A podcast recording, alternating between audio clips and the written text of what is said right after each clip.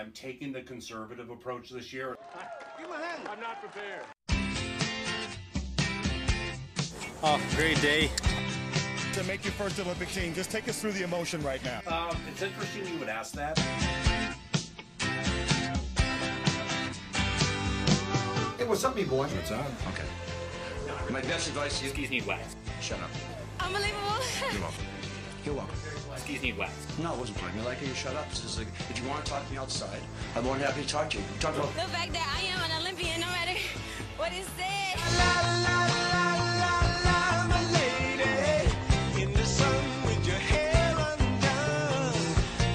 Hello, Seder Skier podcast fans. This is the Seder Skier podcast. I'm Ryan Sederquist, brought to you live from Leadville, Colorado, Shovel Lake Public Radio, and the United States Ski Pole Company, Vitamix and Sport Hill. We'll recognize them as our sponsors for today's show. And today we are going to have some Olympics talk, our reaction to events on the track, why I think Colorado's can't really seem to get it right, especially in distance events. Uh, I want to talk a little bit about my thoughts on team the team from Russia participating in the games. Also, I have an all-class team. That means like classes in composure, class, sportsmanship, and all-class team awards from this Olympics so far. Um, I want to uh, expound upon the competition controversy, controversy, and we're going to expand on some ideas that I wrote in a column earlier this week. Also, I had to put something in related to COVID, so we got to, um, you know, create a COVID rant. Uh, also, if we get to it, we have some great Olympic stories that I want to tell you about, inside things that you may not know uh, that are kind of fun. That's what makes the Olympics cool, I think, is the inside stories that are just so fascinating. And then also sports and specialization. I might need to save that one. I always feel like I leave something out for the show. Yeah, that I never quite get to. So we'll see how far we make it. But let's let's kick it off with our reaction to some of the events that have happened on the track thus far.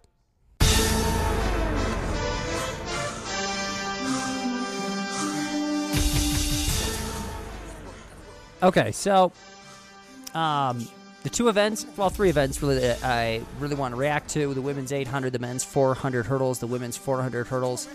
The women's eight. This was one of those great examples where uh, everything and more, what we expected from Athing Mu, we got that and more, which was pretty sweet to see a prodigy, 19 years old. Who we've been hearing about now really since 2017, 2018, when as a high schooler, she broke the American record in the indoor 600 meters. Um, and just a phenomenal talent. Uh, I think she's from New York, or that's where she was uh, an athlete in high school. So to have her come to Texas A&M, kind of have a dream season in college. Every time she stepped on the track, she was breaking records. I believe she finished as the collegiate record holder in the 400 and the 800, NCAA champ on the 400, NCAA champ on the 4x4. Everything just went according to plan. And then in the 800 at the Olympic trials, same thing. She comes in and um, vanquishes her foes in the final, ran 156 um, and won by several lengths. Uh, we'll just put it that way. So very comfortable. Of course, in an event like the 800, when you have rounds, you have semis and then finals, anything can happen. Uh, it's not always that the best athlete is standing at the top at the end of everything, and I think that's what happened here in the 800. Um, and it was not a easy field by any means. And and what would be interesting actually, I would have loved to have seen Athing Mu go against someone like Caster Semenya or prime because Mu's time 155. Uh, and pretty much wire to wire victory in the in the final. It's it, it's uh, I don't think we've seen her maxed potential yet. So that was pretty cool, fun to see. Of course, we're gonna get to this later, the all class team because Mu is definitely on it. She's poised, really knows how to handle herself in front of the camera.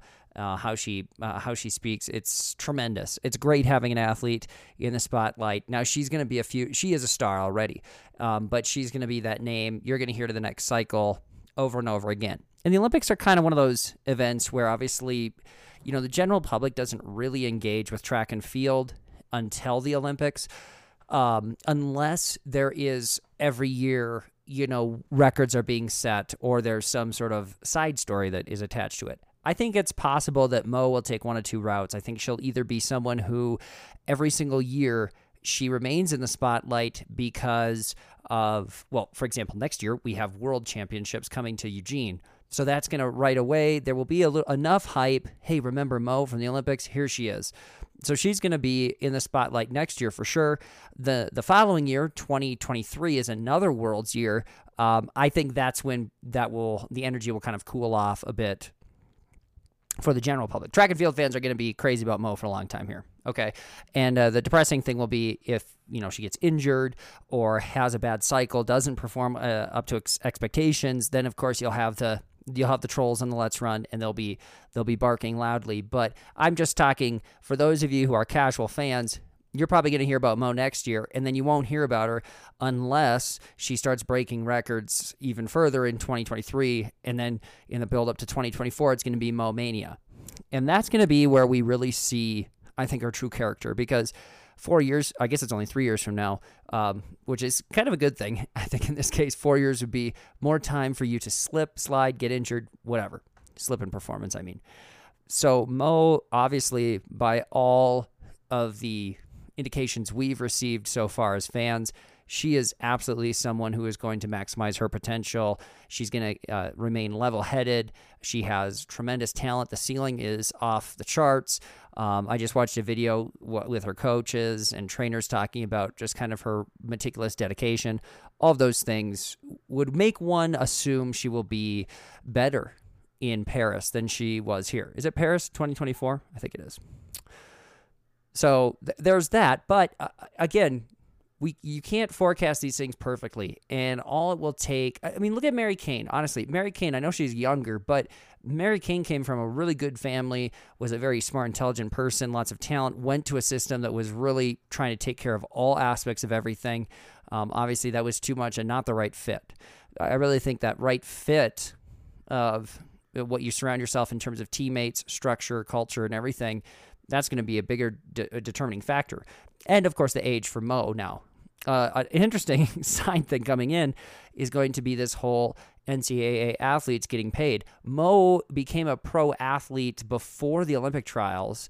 So finished out NCAAs, turned pro, making lots of moolah. Now she's a gold medalist. Money is not going to be a problem. Okay, she's pretty much set for life there. But the question I'm wondering is, could she actually go back to A&M and race some NCAA races if she wants? I think now that you're the American record holder and an Olympic gold medalist, you really wouldn't do that for any reason. You're you're going to be chasing international events, and there's there's really no point in being an NCAA athlete. If she if she would have gotten fifth at this games, I think it'd be a big difference because maybe then you do kind of try and do both a little bit. You know, you race indoor nationals, you race a conference meet, maybe maybe you skip part of a season, um, but come back for a, a bigger race if you want, and the competition is going to be good. Um, and then you just chase international stuff uh, everywhere else. But but that's not the case with Mu. She'll be, but I, uh, some other athletes, Cole Hocker could maybe be in that category. So Mu, you're gonna be hearing about her. I just hope we don't get to Paris or even 2028, and we have you know, Mu being hyped up and something, you know, she doesn't make the team, or it's just kind of too much crazy, too much cray cray around her. Um, I, I like it when she kind of, her rise has been just perfect for her. She's gotten the right amount of attention. There has been pressure, but it's been definitely, you know, she even said coming into the year, January of January 16th was her first collegiate race. You know, we, we forget that. It's like six months ago. She hadn't even competed in a collegiate race. And, really the weight of expectations probably for her going into that race were higher than in this Olympic race, um, or at least into the Olympic trials. After the trials, I think people were like, "Wow, you could actually win gold." You know, you're the favorite for gold. Even uh, we got rounds, we got heats, we got travel, we got all the extra things. You're not a, you're not a sure thing, but you're definitely the favorite. But but my point being, she went into college actually with more expectations, and she's just sort of r- climbed this ladder gradually and that's been to her benefit where the expectations and pressure have has been reasonable and proportional and something she can handle and um, the excitement's still there she's got people she's kind of trying to chase well now things get interesting because she's the undisputed best in the world so we kind of needed another carrot in front of there in front of her you know i think but we, we won't have that so anyway 800 though fun to watch we also had Raevyn Rogers get a bronze medal which um, we're okay with that. I, I don't mind Raevyn Rogers. Um, she's a talented athlete as well. Pretty cool. Uh, very bummed about Ajeé Wilson not not um, not making the final. I think I talked about that in my last show. Um, how her career is just it's going to go down as one of the most unfortunate in terms of Olympics because for how many times she's won a U.S. title and been ranked number one, uh, one, two, or three in the world and not gotten an Olympic medal, it's pretty sad. So feel for Ajeé, but we move on. the other race was the men's 400 meter hurdles. This thing, just unreal. And I kind of feel like at this point, every single person and their mother has commented on how earth shattering, how redefining Karsten Warholm's time was in the race. But I will say, I think I was the first person on Facebook to at least, you know, make a big deal of it. I could be wrong, but um, I, I commented, wow, I think I've seen the greatest athletic achievement that we will ever see in our lifetime. And now, a couple days later, I might have to, to take this back. And it's not because I saw any other performances, but it's because I might need to be, um, I might need to have some doubt. Here's a headline from The Guardian a couple days ago, or I guess, what about two days ago? Well, because it's fresh.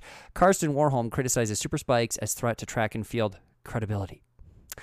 Um, basically, Warholm kind of went after um, Rai Benjamin, which is weird. I Benjamin had the race of his life too. If you if you missed the event, right? Benjamin ran 46.17. Karsten Warholm 45.94.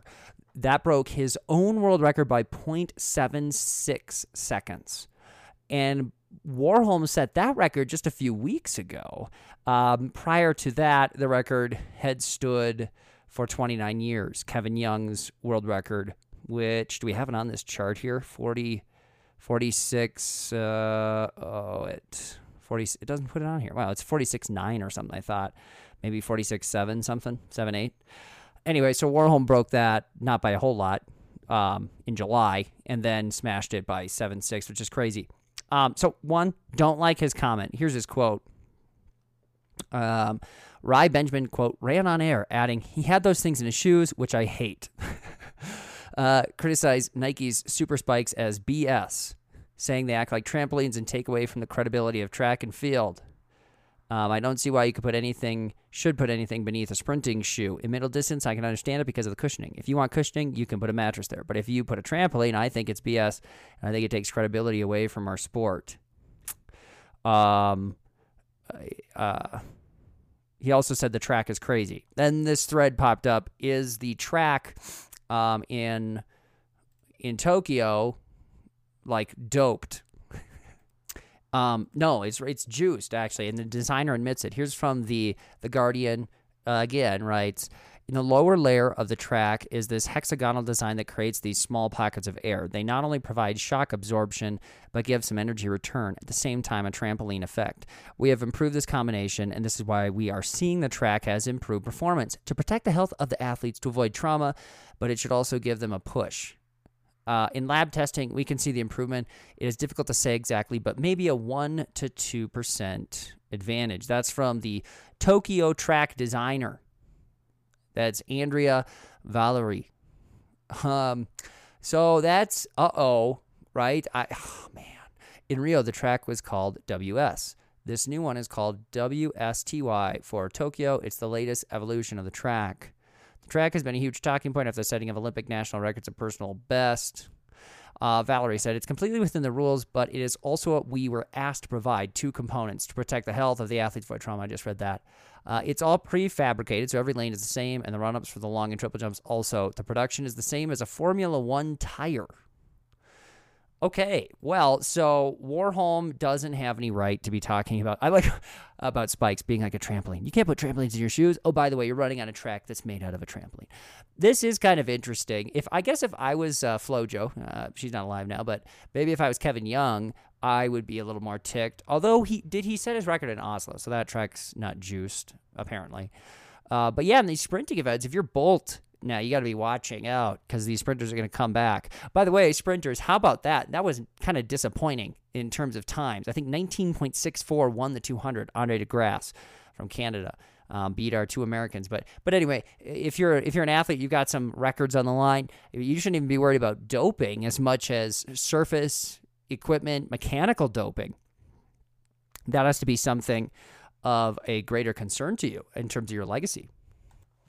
And this brings me to my email of the day. Got a letter from someone, and it says, uh, Seder Skier, would you rather have a track and field world record or a Tour de France crown? and for the longest time in my life, oh, sorry, do I need to read who that was from? That's from Jill in Anchorage, Alaska. Thank you, Jill. Thank you for listening to the Seder Skier podcast. Thank you for your question. Now I will answer. Um, for the longest time, track world track world record would have been awesome. But here's I'm kind of backing up. Okay, Tour de France. First of all, Tour de France lives on forever. That's awesome. Second, uh, was so so your track. If you have a track and field road record for 30 years, that's pretty sweet. But even if you do, most people aren't. Um, you know, commenting on that. You you could live up in uh, the middle of nowhere in Pitkin County, Colorado, and and be the 10K world record holder, and it would kind of be the same thing as if you lived in Eugene, Oregon, and were the 10K world record holder, or Tokyo. Like either way, no one's coming up to you and going, "Well, yeah, the, the world record holder lives up there." Um, they don't care, and. Um, I mean, look at Daniel Komen. His 723K, it's so underappreciated. It's just unbelievably epic. Bekele, 10K record, we thought would never get broken. Then it did. No one was like going back and going, wow, Bekele, you were so amazing. But if you win a Tour de France, that just, that's forever. It's, it's like a gold medal. Um, and so I would want that Tour de France. But this track issue brings up another reason why I would, and that is if you win the Tour in 1933 or you win it in 2033. Either way, you won the Tour de France, and even personally, you can go, I was the best on that day against those competitors. So the world record appeal to me was always the fastest time ever. So if you're the fastest of all time, you're the greatest of all time. It's an objective thing.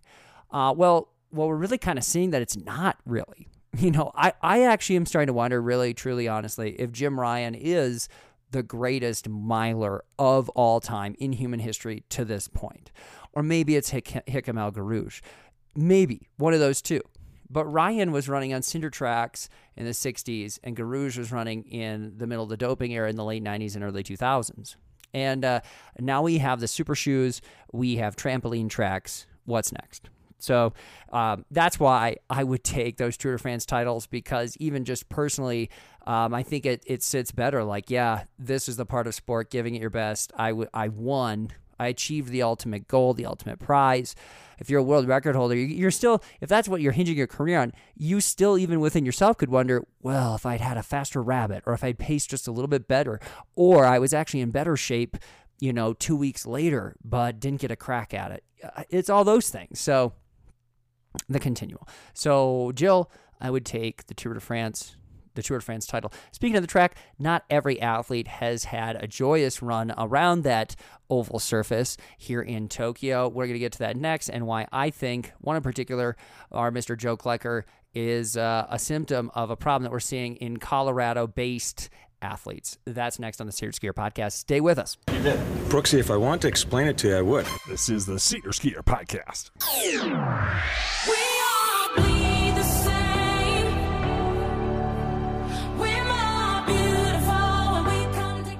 Okay, we are back here on the show, the Seder Skier podcast, Shovel Lake Public Radio. Thanks for joining us.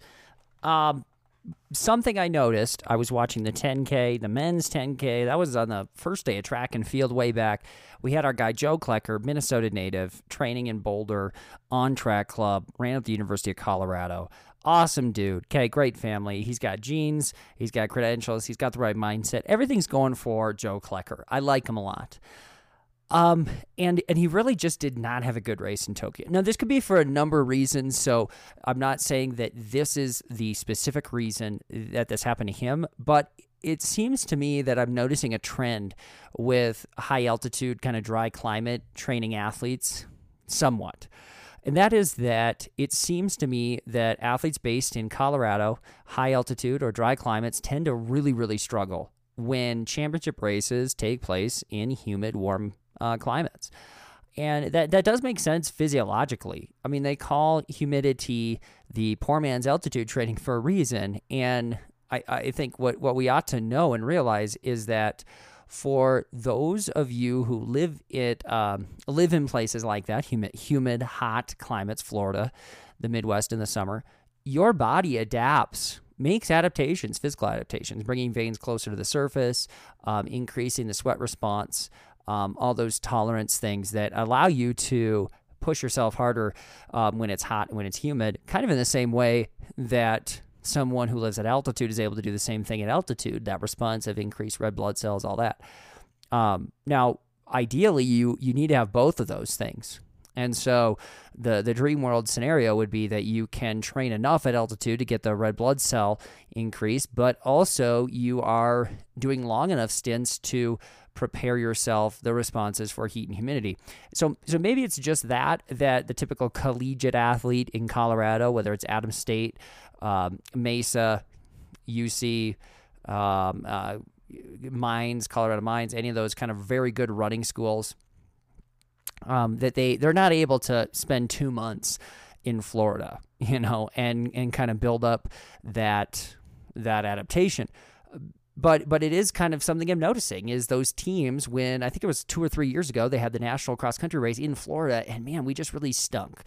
And, and if outdoor track has been in human areas in Texas, Adam State men's I noticed just have not performed as well as you know during indoor track or if outdoor track is in a different location. Um, Adams State athletes tend to do well out in the Northwest Pacific Coast in April and May, and I, I think that's because the temperature is cool enough where they're not dealing with that that just oppressive heat and humidity. So I'm just kind of wondering if this is a thing, and if it is, what do we do to fix that? Because I think people come to Colorado, for example, because the climate is amazing, the terrain's great. It's a great home base for training. I don't think that needs to change. Uh, I do think that if you are based in a place like Colorado and you're you're a 10k runner, a 5k runner, collegiate athlete even, and you have the means to do it, that in the summertime you should be spending long stretches of time um, in hot, humid places. I should back up a little bit. I think if you're a collegiate athlete and you're training for cross country, I would stay in Colorado. Reason being, typically in the fall, typically the uh, championship courses are run on cool days, right? It's November, it's even December sometimes. So you're not really dealing with heat and humidity very often. So I would, I would, I'd train high altitude and make that work. If, however, the championship was scheduled for a place like Florida, even in November, December, I would definitely consider um, doing a long stint in a hot and humid place and really trying to build that up. I'm, I, I wish I knew the research behind how long that lasts because if it's one of those things where, like altitude, you know, maybe it's going to last. Well, actually, I don't know what altitude is either, how long those adaptations last. I suppose it depends on how long you stay at altitude. But let's just say, for argument's sake, that if you do a stint in, a, in high heat humidity for a month, you build up to your full capacity of adaptations and it lasts for a week or two weeks maybe another month. Well, now you got to kind of time that out. You know, maybe it's October, you're going, or a month out from your race, you're going to a place that's going to be really hot and humid. I actually think that would have been, in Klecker's case, more advantageous than staying at high altitude. Certainly in this case with Tokyo, and that's his only focus. I think if you could rewind, rewind the tape for him, you go, okay, let's look at the research. How far out do I need to do this? Bam, where are we going to go? Let's go to Florida. Let's go here. Let's go to Tokyo if we can't, Obviously, couldn't do that this year with COVID, but let's go to a place that's oppressively hot, and we're going to spend a month there before we go to Tokyo building it up, and we're going to uh, uh, count on that being our key advantage going into the race is that yep we we have 6 years of living at Boulder and the red blood cell adaptation from that. Now we're going to get um, our our heat humidity adaptations taken care of. I did hear on a podcast that one of the marathon runners had spent some time out in not New England but East Coast um, recently to kind of try and prepare for that. I think they did that actually maybe before the Atlanta Olympic Marathon Trials, which was like in eons ago now. But um, Jake Riley talking about that, and, and I thought, yeah, that's that's something I think that's getting kind of overlooked, and especially in endurance circles, I think we just we think altitude is everything, uh, and it's really not. And and I think this might be also why sometimes athletes from the Midwest who just have to deal with harsh weather in general just do better um, from that standpoint in any type of high level international and national competition. Because no matter what the weather is, they're going to be okay. If it's crazy cold, they're used to that. If it's oppressively hot and humid, they're used to that too. And if it's at altitude Well, they all they got to do is fly out to altitude day before. No, they're not used to it from a pacing perspective, but physiologically they're going to be okay. They will because, it, and that goes to like your adaptation things. I think this is funny, kind of a topic of conversation now with Leadville 100 crowds of people coming in to um, acclimatize to the altitude before their race. It's like you're, you're, you're doing yourself a disservice, okay? You have two choices here. Come to Leadville um, two months before the race, for two months, you know, if you can do that. Now you'll get acclimatized properly. Or you can come here, you know, uh, six months ago, do a trial pacing training camp or you're just trying to get used to pacing yourself at altitude don't worry about building up and acclimatizing. Just just work on how am i going to approach this race from a pacing standpoint kind of like the, that recent research with nordic skiing and the olympics being in beijing okay? Or your other choice is uh, train at like normal come in as close to the race as possible and race we learned this in our phys class too about just those those athletes who might come three or four days beforehand. Now they're actually tired on race day because it is more metabolically cost. Um, uh, expensive, I guess I'll use that word, for you to live at altitude. So if you're here four or five days before your race, just everything you do from walking around to eating to sleeping, breathing, you know anything all your little workouts that you have beforehand you're you're not uh, doing that. It's not as easy on your body as if you were doing it at home and you're not going to have enough time to acclimatize either. So what you want to do is kind of more shock your system you know? You just hop right into the altitude race your race at your training that you have. Um, and so this is true. My, my thought on this this altitude thing too with the olympics being at that is i think our team is taking the right stance of we need to learn how to pace at altitude because that's a totally different ball game and you do have to do that in skiing I don't think it's I don't think it's cycling. It's as much so I'll still make fun of the Leadville people. Running it is a little bit too. You can go depending on the event, you can kind of go over red line a little bit. But um, I think that's that's your route is you practice at altitude and then compete. But I'm kind of straying away. I, I think my main point I want to bring up is I think athletes sometimes think about altitude too much. They don't think about heat and humidity enough. And I think athletes in Colorado are, are particularly guilty of that. Uh, me personally, I find that when I go home to Moorhead in the summer, Minnesota in the summer, um, I feel much, much worse coming down from Leadville, depending on the weather, than when I do the opposite.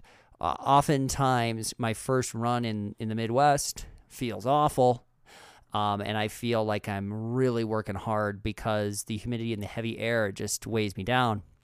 And then when I come back, my first ride at altitude, I feel like a million bucks. And I think that's because theoretically I'm now more used to altitude. So that's still kind of taken care of coming from flatlands to or from sea level up back up to 10,000 feet. I don't, I don't really have to make any metabolic adjustments there. But all of a sudden, after spending 30 days in Minnesota, um, my heat response feels so much better that wow 45 50 degrees dry? Oh my gosh I, I, I feel amazing. And i just feel great and I, and I often will do some really good workouts coming back up to altitude. So i don't know maybe that's just anecdotal uh, but it has been my experience that those things you can adapt pretty fast to heat. So uh, it's something something for athletes to kind of put in. All right for this next segment we are going to um, play a clip from the Dan Barreiro show, KFAN, Minneapolis sports based radio station on the Olympic gold medalist um, issue. So take a listen. As a pair of gold medals. Barshim, by the way, was the defending world champion. I'll throw the question out to the audience. What would you do? Okay, well, what I would do in that situation is I would accept the co-gold medals because um, getting a gold is going to have massive financial implications. Okay, but that's not um, that's not really uh, at the core of this this problem. Presumably, these are very competitive individuals. They've been brought up on, fueled by competition. Okay, gonna pause here quick. If you're listening to this show and you haven't been over at sederskier.com, please go back and read the article I wrote about this and about true competition, the difference between competition and decompetition. Competition is um, true competition cares about the striving of two parties towards the end goal of maximizing your true potential. Okay, so true competition actually views sports as the ultimate goal as maximizing your true potential, being the best that you can possibly be.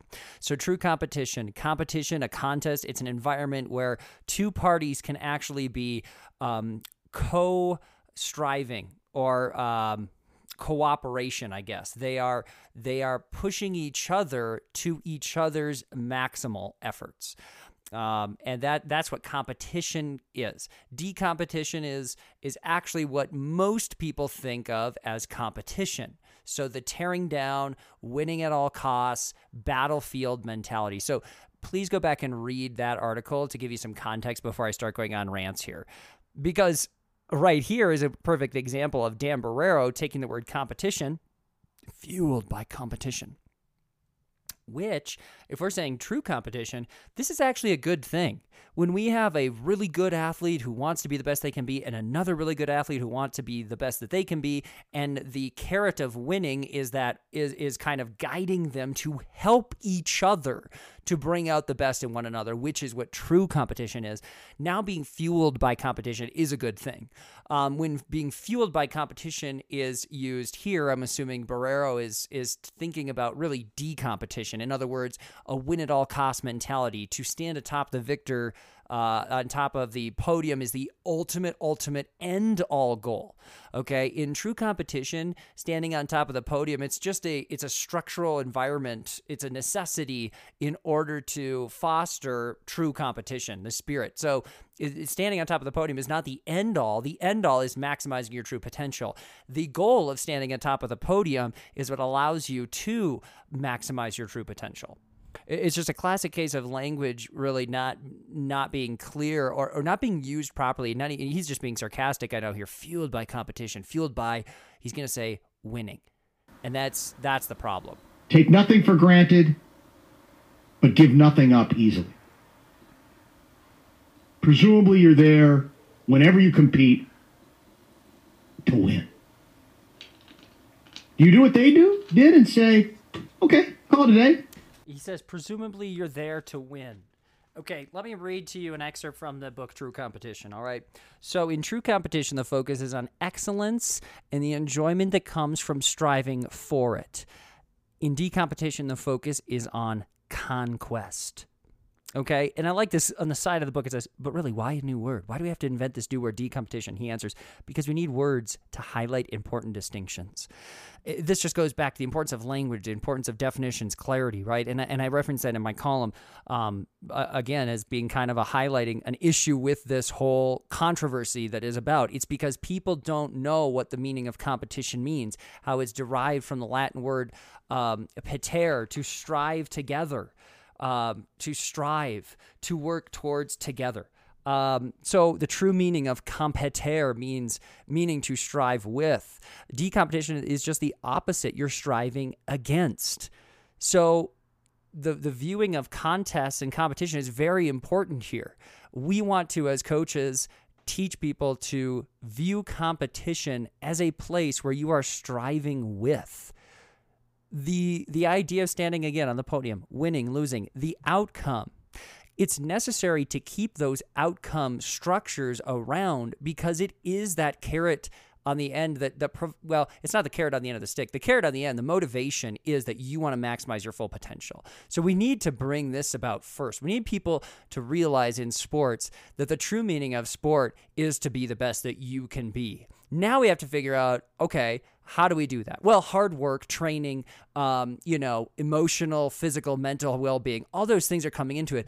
But competition is like a steroid. It's like a sport, it's like a performance enhancing drug that you can add to this goal because it enhances everything. It brings out a level inside of you in terms of effort and training that wouldn't have been there without competition. We saw this perfectly played out in the Rai Benjamin Karsten Warholm race. Um, would would Rai Benjamin have run 46.17 if Warholm wouldn't have been there in front of him? I mean, if you watch the race, Warholm, uh, Warholm maybe you say his Norwegian name, right? 45.94. Warholm is running the race of a century, and he and Benjamin is on him, and and you could just tell. Right, Benjamin is he's gonna he almost realizes I'm gonna set the world, I'm gonna obliterate the world record. I'm gonna get second. I can't let this happen. I gotta go get that guy. And they they pushed each other to another level of performance that would not have been possible had they just walked out of the track and said, I'm to give the very best that I can possibly give today. So, framing a contest as an as a way, an arena that enables you to to use community to elevate the maximal potential that you have. That's the benefit of competition. Okay. So, first, you need to have that foundational bedrock philosophy of like, why am I even here to begin with? Why am I even doing this sport? Well, the goal is that you uh, learn how to maximize your full potential. Why? Well, because you're going to want to maximize your full potential in all areas of life if you care about who you are as a person. So, if you develop those tools um, to do that here in sports, setting goals, overcoming difficulties, being introspective, you, the list goes on and on if you learn how to do that in sports, you can apply to being a mom, a nurse, a teacher, a doctor, a librarian, a truck driver, anything.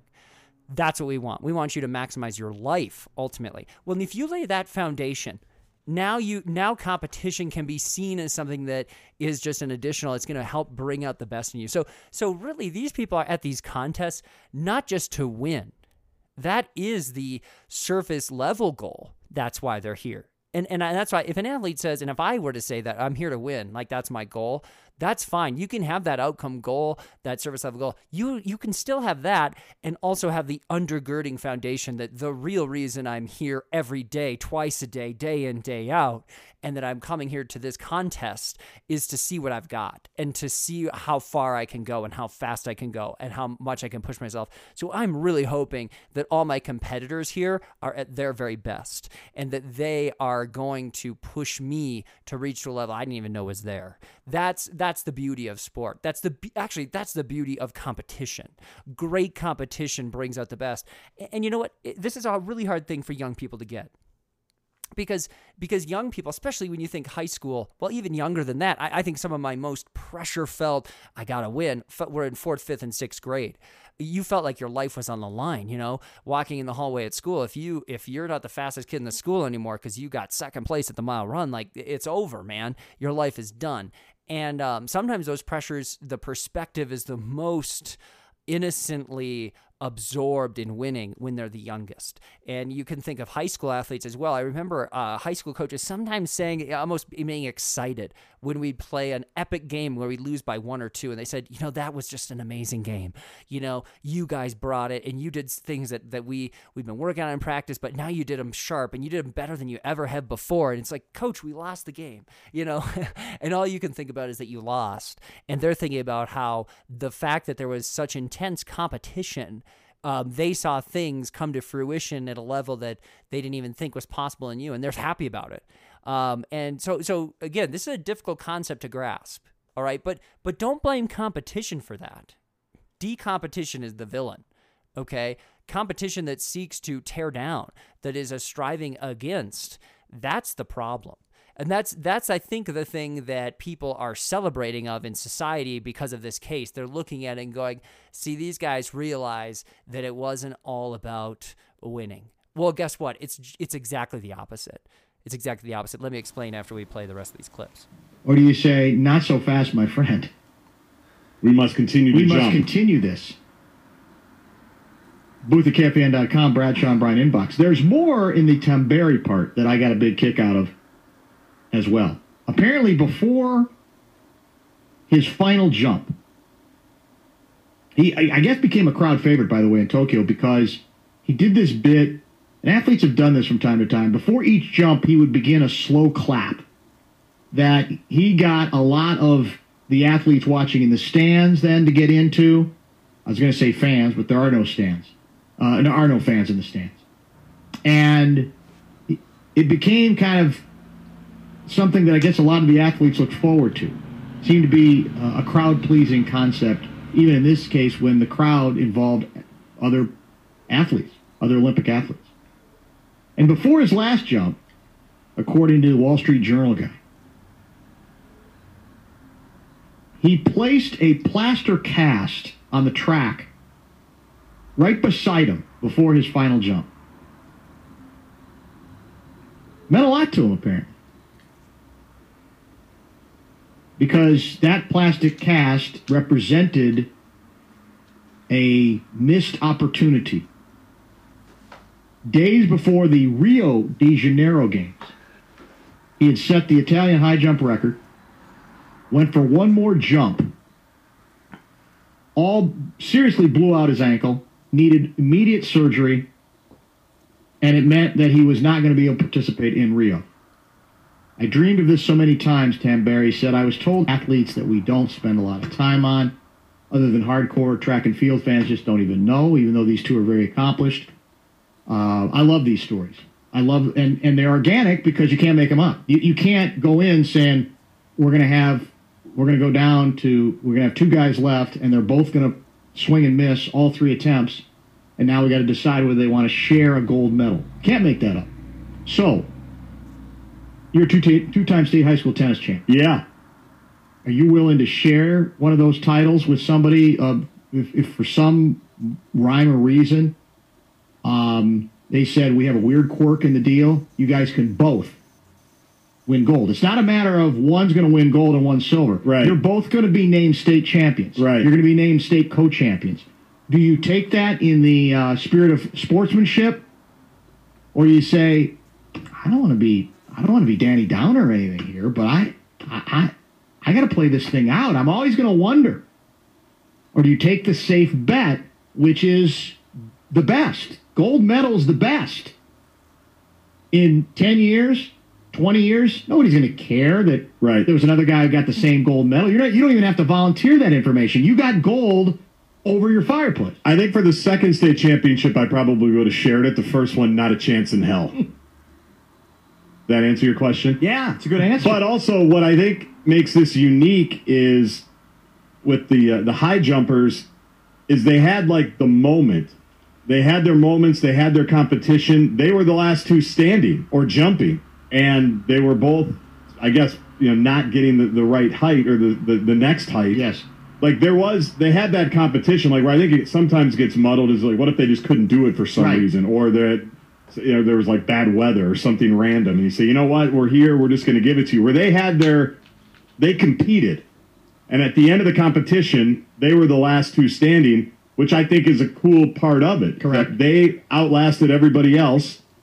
And that the fact that they were offered that, I think it's pretty cool. And, and again, you you nailed it on. It's unique. It's different. It feels like it's in the spirit of the Olympics, which is what I like about both of those stories. Because the, the the guy with the cast, that's almost every Tom. Olympic athlete, right? That's right. And one one way or another. And you think One about level.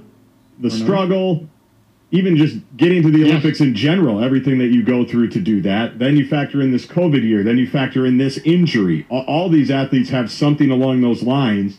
So I think I, I love both of these stories. You're 100 Uh, percent right. Barshim, and you know, again, I would think, well, if you're the if you're the sort of the reigning world champion, you, you'd think, well, it might be harder on him than than Tamberi, but there also might be, man, we're tired. This is on you. In fact, you could even make the argument that I got a, you know, an Olympic story to tell that no one else. Okay, so first of all, I'll be fair to uh, Dan Barreiro here that there were a couple points that I didn't think of that I think are kind of worth mentioning. First of all, the, the the story of the Italian high jumper is fascinating. That is what the Olympics is all about. Are the cool stories that we don't really hear about. Great, awesome. Um, high jump. That the whole idea that this is a tight event where hey these guys they these guys went through the competition they competed already and now it's a tie not exactly okay if this had been a cross country ski race and they crossed the line at the exact time down to the thousands now it's a it's actually a tie okay it's actually a tie that's fine that's totally different but in the protocol for high jump this this isn't over what they're doing is stopping the match prematurely I think that's totally different. So this conversation isn't happening at all if two athletes tie in a running race or in a timed event. Because if, if, if it's actually a tie, then it's a tie. The reason this is a problem is it wasn't a tie. They just stopped early and said, hey, we, we could both get gold. So let's just stop. And and I think that the hands should be going up like, why, why wouldn't you just do this all the time? I mean, I actually think why don't all the 5K runners, before they start their race, just go, hey, officials, we're, we're actually just interested in doing 12 golds here. Are you guys okay with that? I mean, come on, right? Or running one lap and, um, you know, holding hands as you cross the finish line and going, we're done now. And so we're going to stop the race here and that's that's fine. That's it. And in a running race, honestly, if there was something written in the rules where the, if the two athletes tie at the end, they must run another lap, you know, a showdown two hours later. Well, then that's in the rules. Okay, you know, like so it, that's a that's a poor argument, I think. But I, I want to go back to the point I was going to make before, and that is this is getting celebrated because people are kind of seeing it as, look, these athletes are showing that what really matters isn't the outcome, win or lose right? It's the Olympic spirit. What I want to say is that it's actually exactly the opposite. What they are telling everyone is that the only thing that matters is the outcome.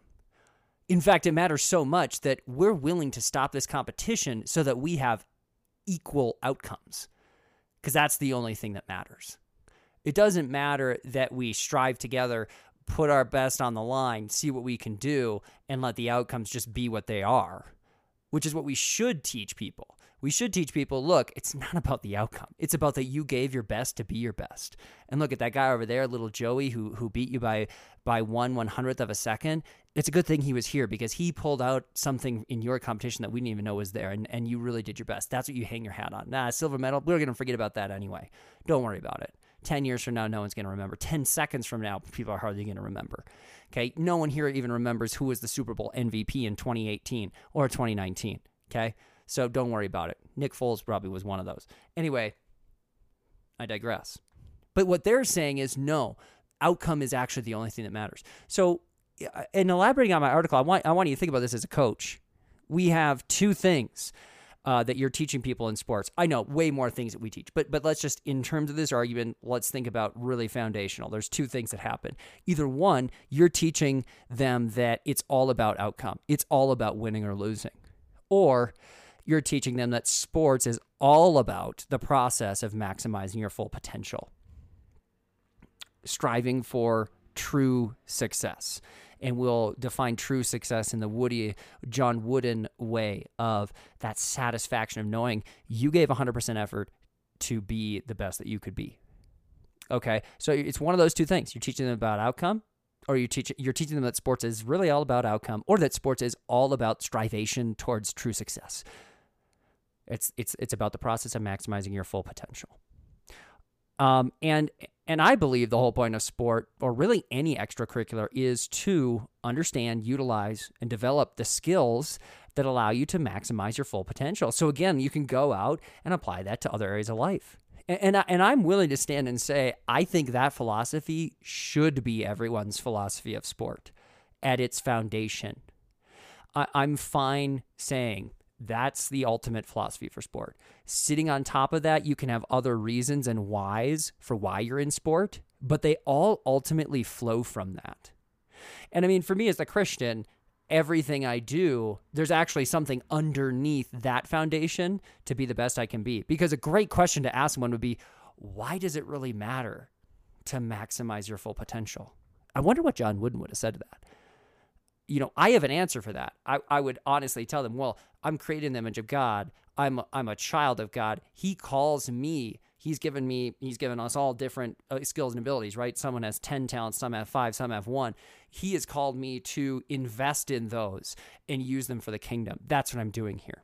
So I have a. Re- I have something I can even you know undergird that foundation but let's just let's just throw god out of the picture here if if uh, that was that was rude didn't mean to say it like that but let's let's take let's take my biblical foundation for that out of it. We still have an excellent foundation for other people to just assume as well. So I'm okay going, no, that should be your foundation for sport because everything else, all the other reasons, I'm doing this for mom, I'm doing this because for all the oppressed, I'm doing this for that. It ultimately is still flowing from a place of my ultimate goal here is to be the best that I can be. So, okay, so now consider these options again. Now you forgot them because I ranted, right? Option one, all about outcome. Option two, all about being the best that you can be. So, as a coach, I think we want to create an environment that fosters either one or two. Now, when you give everyone a gold medal, and, and let's just say everyone, what you're saying is, hey, hey, great job oh man, we, we really, you know, we wouldn't want you to miss out on that feeling of having a medal around a medal around your neck. So here, let's let's give everyone a gold medal. What's wrong with that? The message being sent is this medal is pretty important. So important, in fact, we're going to make sure everyone gets one. Now, I know that's not what happened here, right? But what if the conversation between those two guys would have been, hey, um, look, man, like this is great competition. You know, at the end of the day, gold and silver really doesn't matter that much, right? Like, let's keep this rolling because we are pushing each other to new heights right now. Now, granted, you could say they're not really pushing each other to new heights, right? They've reached the highest they could go. yeah, that's true, but the competition isn't over. We're, we're about to see some clutch moments. Maybe we see them both fail in the next two attempts, and then that third one, you know, Bashir goes over, and the Italian is sitting there going, It's over for me. And then he clears it. And then the next round, he wins, right? Maybe he rolls an ankle, the injured ankle, right before his winning tiebreaker you know, there's a, there's something here that was missed, and if they would have both been looking at each other like, yeah, you're right, man, that that gold medal isn't the end all be all, you know. But when you give out medals to everyone, no matter how they did, what you're telling them is that is the end all be all, because we made sure that happened as coaches. We made sure you still all got some of that. Instead of going, you know what I want to make sure each of these athletes has? I want to make sure they have the chance to maximize their potential today. I want to make sure I give them an opportunity to try the very best they can be. And I want to make sure that as a community, when they're competing against each other, that competition is a striving together, not a striving against. So that's what I'm going to do. I'm going to make sure we have good refs. I'm going to make sure we have fair timing. Rules are clear. I'm going to make sure that people are giving their very best efforts. That's my job as a coach. I'm not going to tack on a participation trophy at the end. I'm not going to to say, hey, why don't we just settle for a tie? Okay, and by saying why don't we just settle for a tie, I'm not what I'm not saying that we gotta win. Right? I'm saying we need to play within these boundaries because the boundaries are important. The boundaries are what give us a healthy contest. If you're so focused on winning and losing that that's your end all be all, that's your problem. That's not contest's problem. That's not competition's problem.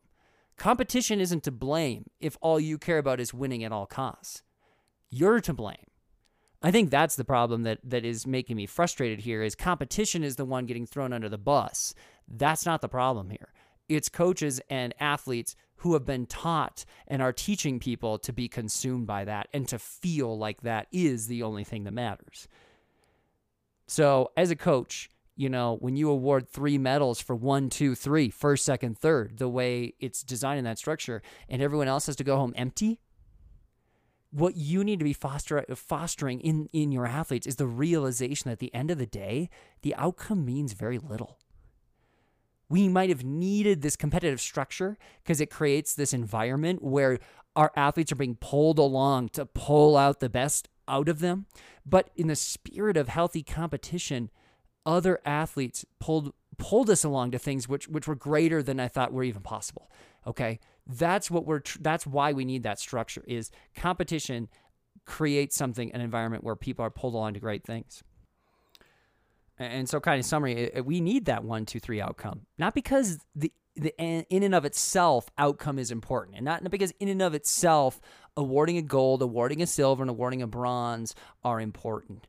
It's in, it's because the outcome creates and fosters healthy competition. And healthy competition fosters the striving towards individual and team true success, the maximization of your fullest potential. And, so it does kind of bother me when when um, radio hosts like this and, and I've actually wrote I wrote an email once to the common man Dan Cole who's on this station as well, you know, major market radio station, kind of just posing this idea that isn't it sort of sad that we have you know three four five six classes in high school basketball now? You know it just keeps growing and everyone's becoming a winner. And and um, his whole take is look man give the kids give the kids their fun right?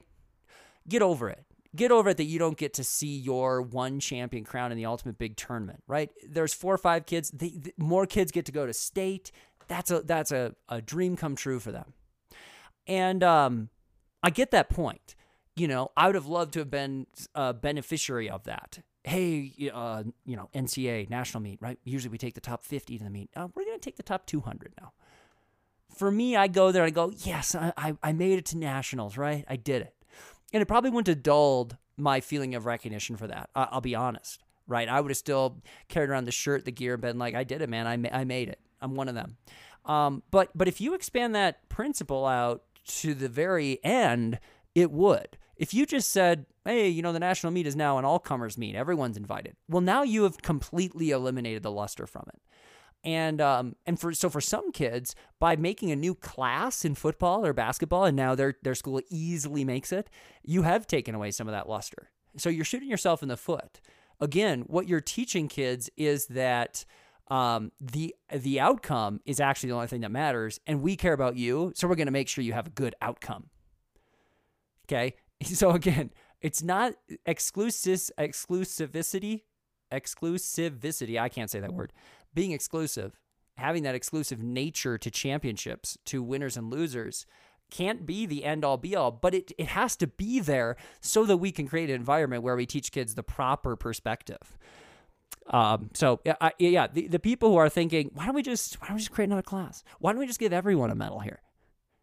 The people who have that mindset, you're thinking in terms of skin and band-aids, not structural bones and ligaments and tendons. Okay. Um, and so you might think I'm really freaking out about this this whole ordeal. And and I'll be totally honest with you, okay? On the surface level, again, first of all, I don't fault these athletes. I think they did the thing that I would have done in that position. Of course. And what who in their right mind would have not accepted gold? Okay, you both get a gold thrill, right? Financial incentive. So now I won't say that that would have been the right call for me to do. All right. It's a little bit um, that, eh, you know, the morally right thing to do would have been hey man, even though I risk losing to you, uh, we should we should do the jump off. Okay. The the foundational reason is much more important than me having a gold medal around my neck. And that would have been right. So I'm just gonna say right right off the bat here, these guys are gonna go off and this is going to be a great thing for them because now they're going to they're both going to be gold medalists. It's a cool cap ending to that story. They're going to make money from it. Everyone's going to celebrate them. It's going to work out well for them. Okay? But uh, really at the core, it's more about the meaning behind that decision. It's more about what that kind of a decision represents because again, if you haven't heard me clearly, like what they are telling people is that outcome is all that matters. And we need to run far from that in sport. Um, that is leading to the deterioration of so many things. And, and quite frankly, sports isn't worth doing if that's the only thing. If you're going to say that's really the only meaning of sports, then I'm going to stand right along the side of people who say that we should get rid of sports in high schools and college because kids should focus on books. I'm going to stand right with them because that, that actually makes sense given that worldview. Uh, see, I believe sports is maybe the ultimate training ground for life. So you better have that in high schools and colleges because it, it might it might actually impact their um, their schooling, and it's definitely going to impact the rest of their life in in a myriad of other ways. Um, so yeah, for, for, the sake of sports, we need to fight for that. And and that's maybe what I would have said too as an athlete is, hey man, we got to fight for what's right, real true competition. That's important. Let's do it. And in true form, um, now used up my whole hour going on a lecture rant, and so all those topics. Right, wanted to get to want to talk about Russian a- athletes and sports. Want to talk about the Soviet gymnast um, story from the '50s. Want to bring that up. That's cool. Um, and uh, my all Olympic class team. I think we're just gonna have to do another podcast when this Olympics when these Olympics are over. Um, it just keeps piling up. So um, yeah, un- until I'm being paid to do this full time, right, and I can do a pod every day which which would impact a lot of people, right? It would impact thousands, thousands. Uh, anyway, we'll we'll touch on those other things. We want to try and keep these a little bit shorter so people can digest them, and uh, we'll get back to that later. So this has been the Seder Skier podcast. Thank you for joining us. Really appreciate it. You can always comment on Facebook. You could check out sederskier.com to read some articles. Comment there if you'd like as well. Um, we hope you're enjoying these shows. Remember to keep on striving. We'll see you next time. In here with Jessie Diggins after the sprint showdown. Brings you. Well, competition.